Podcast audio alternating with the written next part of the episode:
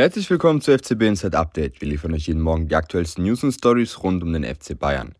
Mein Name ist Ivan und wir starten rein mit der Pressekonferenz von Max Eberl. Am gestrigen Dienstag wurde er offiziell in München vorgestellt. Sebastian, deswegen die Frage an dich.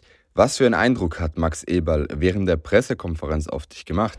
Max Eberl hat für mich bei seiner Vorstellung einen sehr klaren Eindruck gemacht, einen sehr aufgeräumten Eindruck. Man hat einfach die Vorfreude gespürt, die er hat auf diesen Verein.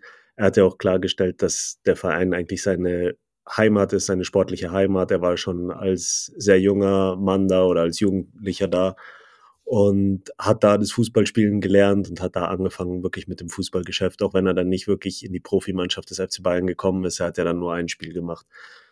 Eberl hat gleich gezeigt, was sehr, sehr wichtig sein wird in seinem neuen Job und das ist, dass er einfach ein sehr guter Kommunikator ist. Man hat ganz witzig den Gegensatz gesehen. Es waren ja auch noch Dresen und Heiner auf der, auf dem Podium und die beiden wirken halt sehr steif, haben dann drüber geredet, über die effektive Aufstellung des Vorstandes und so weiter. Und Max Eberl ist halt viel lockerer, lacht viel, er sucht den direkten Augenkontakt, gibt sehr klare Antworten. Man merkt einfach, dass er ein Medienprofi ist, dass er schon lange in dem Geschäft ist, im Geschäft Bundesliga. Er kennt einen Großteil der Journalisten, die hier sind, weil er schon in allen Sendungen zu Gast war, weil er schon Interviews in allen Zeitungen gegeben hat. Und das tut, glaube ich, auch in der Außendarstellung sehr, sehr gut dem FC Bayern. Ansonsten sportlich hat er sehr gut vorbereitet gewirkt. Man merkt, und er hat ja auch schon durchblicken lassen, dass er schon seit November eigentlich weiß, dass er den Job machen wird. Bedeutet, er hat natürlich sich alle Spieler angeschaut, ist sehr gut informiert. Man hat gleich gemerkt, er hat klare Vorstellungen, das wollte er auch gleich klarstellen. Er will auf die Jugend setzen, hat mehrmals Matis Tell als Beispiel genannt, hat auch Jamal Musiala genannt. Das kommt natürlich auch an, das weiß er auch bei den Fans, weil alle wünschen sich ja, dass solche Leute beim FC Bayern entwickelt werden und groß gemacht werden. Überhaupt kam er auch sehr sympathisch rüber. Er hat dann auch über seine Aufgabenverteilung und sein zukünftiges Verhältnis zu Christoph Freund gesprochen. Da weiß er natürlich, dass sich viele gerade in den Medien die Fragen gestellt haben, was wird denn jetzt aus Christoph Freund? Wie werden die beiden sich das Feld aufteilen? Und er hat gleich betont, er möchte auf Augenhöhe mit Christoph Freund arbeiten, dass ihm Hierarchien nicht, nicht wichtig sind. Und das macht ihn natürlich auch sympathisch. Gleichzeitig macht es ihn auch sympathisch, wie offen er rüberkommt. Ähm, das hat man gemerkt, auch als er über seine krankheitsbedingte Auszeit gesprochen hat. Da hat er ganz klar gesagt, er spricht regelmäßig mit einem Psychologen, ist da also sehr offen. Das gefällt den Leuten, dass, dass kein, man nicht das Gefühl hat, er hat Geheimnisse, er ist nicht verschlossen. Äh, das kommt gut an. Grundsätzlich auch neben seinen Medienfähigkeiten und seinen Öffentlichkeitsarbeitsfähigkeiten kommt er halt auch rüber wie ein Fachmann. Er hat paar Mal betont, das ist kein Hexenwerk, was er macht. Ähm, wenn er Spieler holt, er freut sich drauf, Spieler zu kaufen und man weiß ja auch, wie talentiert er dabei war, äh, gute Fußballspieler zu finden, hm, hat dann auch klargestellt, dass er Vertrauen in seine Fähigkeiten hat, hat auch nochmal klargemacht, ein paar der Spieler, die er entdeckt hat, sozusagen, hätten es auch beim FC Bayern geschafft. Alles in allem sehr guter Eindruck von Eberl jetzt bei seiner ersten Pressekonferenz. Ich denke, er wird sehr gut zum FC Bayern passen und er wird auch dem Verein sehr gut tun, weil es genau so ein Typ ist, der dem, der dem Verein in letzter Zeit gefehlt hat.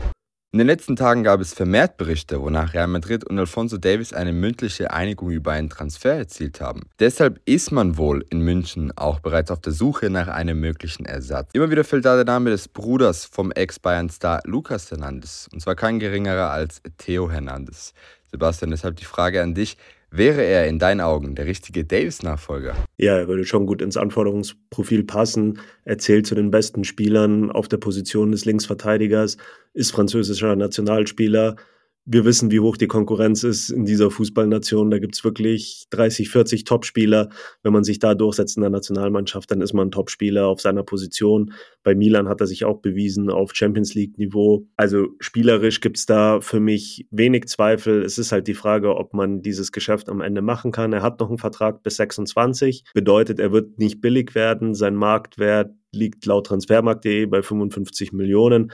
Es gab jetzt schon Gerüchte, Milan will einen Preis von 100 Millionen. Heute wurde es dann ein bisschen weniger, da hieß es 70 bis 80 Millionen. Da merkt man schon, der Poker geht los.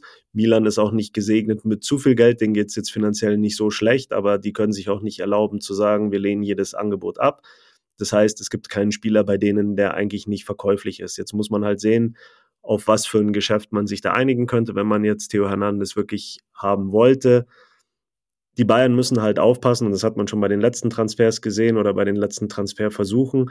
Wenn die Bayern irgendwo ankommen, dann wollen die Vereine so viel wie möglich rausschlagen. Es, man hat so das Gefühl, es gibt sogar schon so eine Art Bayern-Zuschlag. Und dieses, diese Gefahr sehe ich jetzt bei Theo Hernandez wieder. Ähm, vielleicht sollte man auch überlegen, wenn man nicht bereit ist, eine gewisse Summe zu bezahlen. Und ich glaube, alles über 70 Millionen wäre dann doch auch zu viel für Theo Hernandez. Könnte man schon auch drüber nachdenken, ob nicht gerade die Linksverteidigerposition so eine Position ist, wo man auch mal ein Talent heranführen kann. Das hat ja super funktioniert bei Alfonso Davis. Der war eigentlich ein No-Name und wurde dann auf dieser Position groß gemacht. Es hat schon öfter funktioniert, dass auf der Außenverteidigerposition ein Eigengewächs hochgekommen ist. Denken wir auch an Philipp Lahm zum Beispiel da kann man Talent heranführen und man hat ja einen Adam Asnu vom Campus, einen Spieler, von dem sehr hoch gedacht wird, von dem man denkt, dass er auch äh, einen Durchbruch schaffen könnte im Profibereich.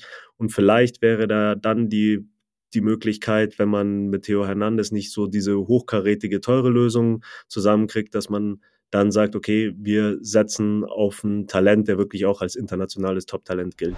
Das waren die aktuellsten Meldungen hier bei FCB Inside Update. Für noch mehr Bayern News und exklusive Einblicke hinter die Kulissen besucht doch gerne unsere Website oder folgt uns auf unseren Social Media Kanälen. Vielen Dank fürs Zuhören.